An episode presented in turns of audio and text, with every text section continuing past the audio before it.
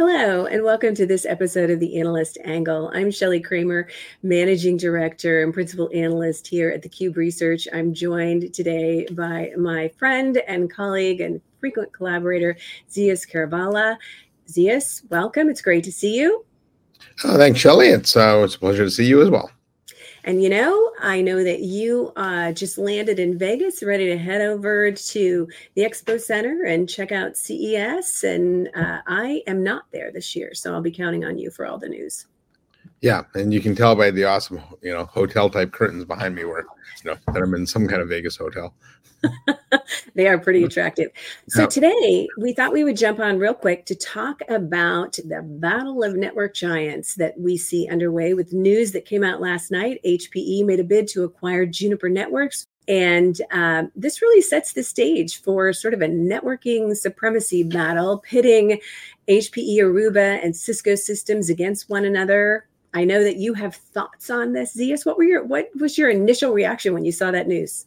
Yeah, well, the news wasn't that they made the bid; that it's a bid is likely to come. I suppose if you read the technical nuances of the Wall Street Journal article, um, uh, I you know it's an it's an interesting uh, acquisition if if it actually happens. Uh, and you know when we talk about networking giants, let's be real. There's only one networking giant, right? There Cisco. Is.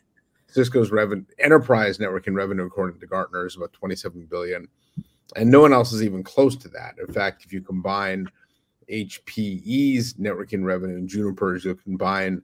Um, uh, I, I put it in my SiliconANGLE post, but it's the, the two together would have almost six billion, which would put them at number three behind Huawei, uh, right. uh, but still a distant, distant behind Cisco. But, Cisco. But I do think in networking, especially when you're dealing with large global companies, scale and size do matter. Now, this is only the networking portion. HPE, of course, has the rest of the HPE portfolio, right? They're, um, right. you know, they're a $30 billion company. And uh, so they're about half of Cisco size in total revenue, but much of that does from come from storage servers, services, things like that. So um, it's, um, I do think the, um, one of the, the shifts in the industry though that's happened is the world has moved away from a compute centric kind of IT architecture to one that's network centric. And part of that is because uh, the network has become essential to really all experiences, right? So if we want to use compute, we use the cloud. If we want to, you know, we use mobile devices, we connect things, you know, with IoT devices, and they're all network centric, right? So the network plays a really important role in both customer and employee experience. And so if you're a company like HPE and you've you've really tried to be the one of the premier IT solution companies, you do need to have a robust network portfolio. Absolutely. Now, what's confusing me about this is they have a robust networking portfolio. The um, their in, intelligent edge portfolio is made up of uh, some servers and storage, some edge compute devices, but largely from a bunch of network products. Right? Well, they acquired Aruba, uh, they acquired H3C, they acquired Silver Peak, and they put together a fairly nice network portfolio. They spent a lot of money and time investing in Aruba Central, which is their management console. They've taken what was largely an on prem solution, moved that to the cloud, made it cloud native. They've been building AI features into it. And so this isn't an acquisition for technical capabilities. I mean, it is to some degree because Juniper's right. got a very good AI platform, but I think it's more about market consolidation.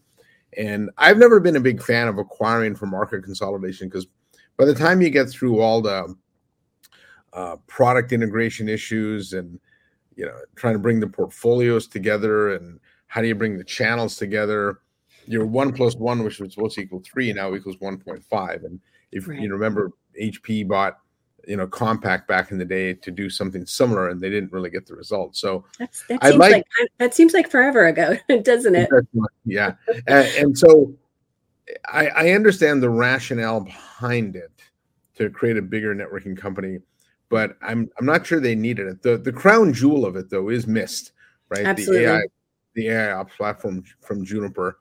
But again, that raises some questions as to what does Aruba do with Central, right? Because right. they them and I do think uh, Mist is ahead of. In fact, I think Mist is really the market leader here in AI ops. I agree. I agree. Um, it's very impressive. Yeah, yeah. But that alone worth 12 billion 13 billion dollars right so that that would be the question if if that's what they're acquiring it for they're spending an awful lot of money to get a really big portfolio that they only want one little piece of. One little piece of, yeah. And it, it is really, I mean, I think the conversations that I have have been all about the integration part of this and the synergies part of this and the differences in the product portfolios. And there are there's so many similarities, you know, and there's challenges and differences in the company's respective channel programs. And so I've seen some channel partners quoted as saying they're very bullish on this and they see great opportunities for them. And HPE channel partners. And then I've seen other commentary that this is really, you know, this may bring more challenges than it's worth, which is essentially what you're saying. And I know that you published an article this morning at SiliconANGLE and basically said, you know, this was not. Um, you did a great job of outlining the pros and the cons, but that this was not something that you thought was the best move for either company. And I, I very much agree. Yeah, if if HP was a cash rich company and they had a bunch of money sitting in the bank and they didn't know what to do with it, then I think you can make an argument for it. But the fact that they've only got they got 3.4 million in cash, I can't imagine they're going to divert all of this to this acquisition. So let's say right. they put two billion towards this acquisition. That means they're going to have to raise 11 million in debt, and interest rates are pretty high right now. Yeah, and so servicing the debt, we've seen this with lots and lots of other companies, right? Dell EMC, you know, whoever. When you buy a company that's that big and you need to raise debt, then you have to uh, worry about how you pay down that debt along with, you know, so you have to service the debt plus service your shareholders, and and that sometimes becomes a boat anchor around you where you can't go do other things that you may want to do down the road. And so I I do. Um, uh, in fact, Dave Vellante put that up on Twitter this morning that he he he was scratching his head trying to understand the yeah. the, the the economics of it, and that right. and that's where I've I've really struggled with this. I don't con- fundamentally if you know I, I do think they get a really good company. I, I think, in fact, since over the last five years, we've seen a lot of um, uh, uh the top executives from the former Aruba company leave, right? Keerti right. and, Parth and folks like that. And they'd be getting a very good technical team from Juniper as well as a good platform, but at what cost? Yeah. Right. And so if they could have picked it up, you know, if Juniper um, uh, you know needed to sell and they, they picked it up at a deal, then maybe it'd have been okay. The other part of this from a Juniper perspective is this is a company that has spent the better part of the last five years when they acquired Mist transforming their own company. Right. And so very successfully. A, yes, you know, as a public traded company, that yeah. people have used the analogy, it's like changing the wings on a plane while it's flying. It's not an easy yeah. thing to do. And so they have finally turned that corner where enterprise is now big in the service provider and so, from a shareholder perspective, I get that you always want to take the quick win. But I think if you wait a couple of years and you allow the investment you made in Juniper to grow, you might have a company that's worth a lot more than it is today. Right. Well, and you know, to touch on that enterprise business, uh, that is now 38% of Juniper's revenue, and the company has said they expect to double that in the course of the next three years. So that makes Juniper incredibly attractive. But then going back to the dollars and cents part of this, how is it possible that HPE is able to take on this debt load and be able to turn it around in the space of a handful of years? And that really, I think, is the biggest challenge. Yeah, I, I mean that you know ultimately right you hit the nail on the head there is is is if they want to buy, acquire the company that you know obviously they, are going to i don't think there's going to be any regulatory issues here just because it's yeah um, you know number five by number nine, and you're still a distant uh, number number three or or two if you're looking at the U.S. markets only.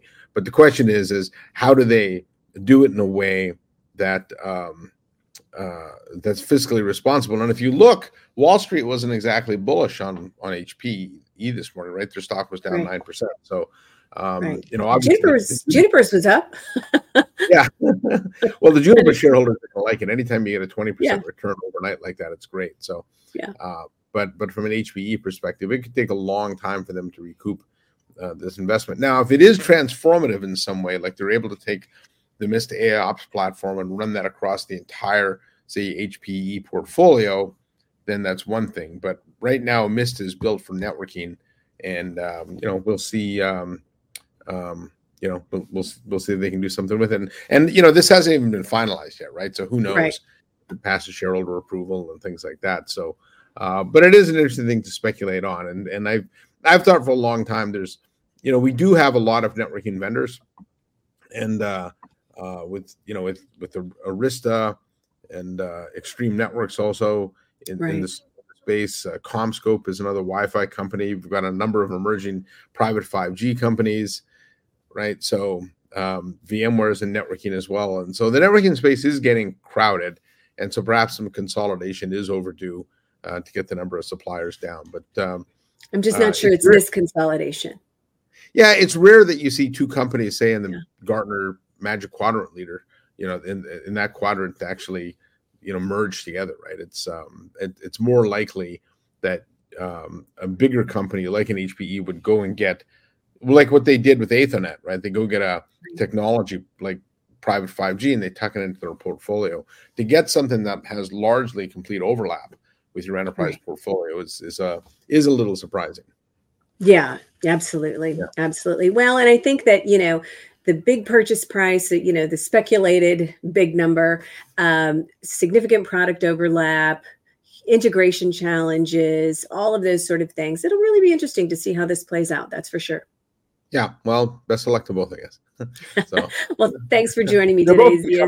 I, I, will say the portfolios for both are are both very good. Uh, yeah. You know, Aruba was you know was was it when it when they uh, HP acquired it, and the good thing they did there was they let Aruba run on its own. And I'd be curious to know if yeah. they actually do this. Would they do another one of those reverse mergers where the Juniper leadership team now takes control of Aruba, which at that time took control over the HP networking portfolio, right? So yeah. they, they HP one a lot of the stuff that's been written about HPE is they're not a good acquirer. And if you yeah. look at autonomy and things like that, they haven't done a good job. The one they did do a good job on is Aruba because they left them alone and let them subsume the rest of HPE networking. And so um, you wonder if you can do that twice, though. Yeah. Well, yeah. you know what? Time's going to tell. I will tell. Just right. like always. Thanks, mm-hmm. CS, for making time today okay. to hop on. It's been great. Have a good time at CES, and we'll talk again soon. Thanks.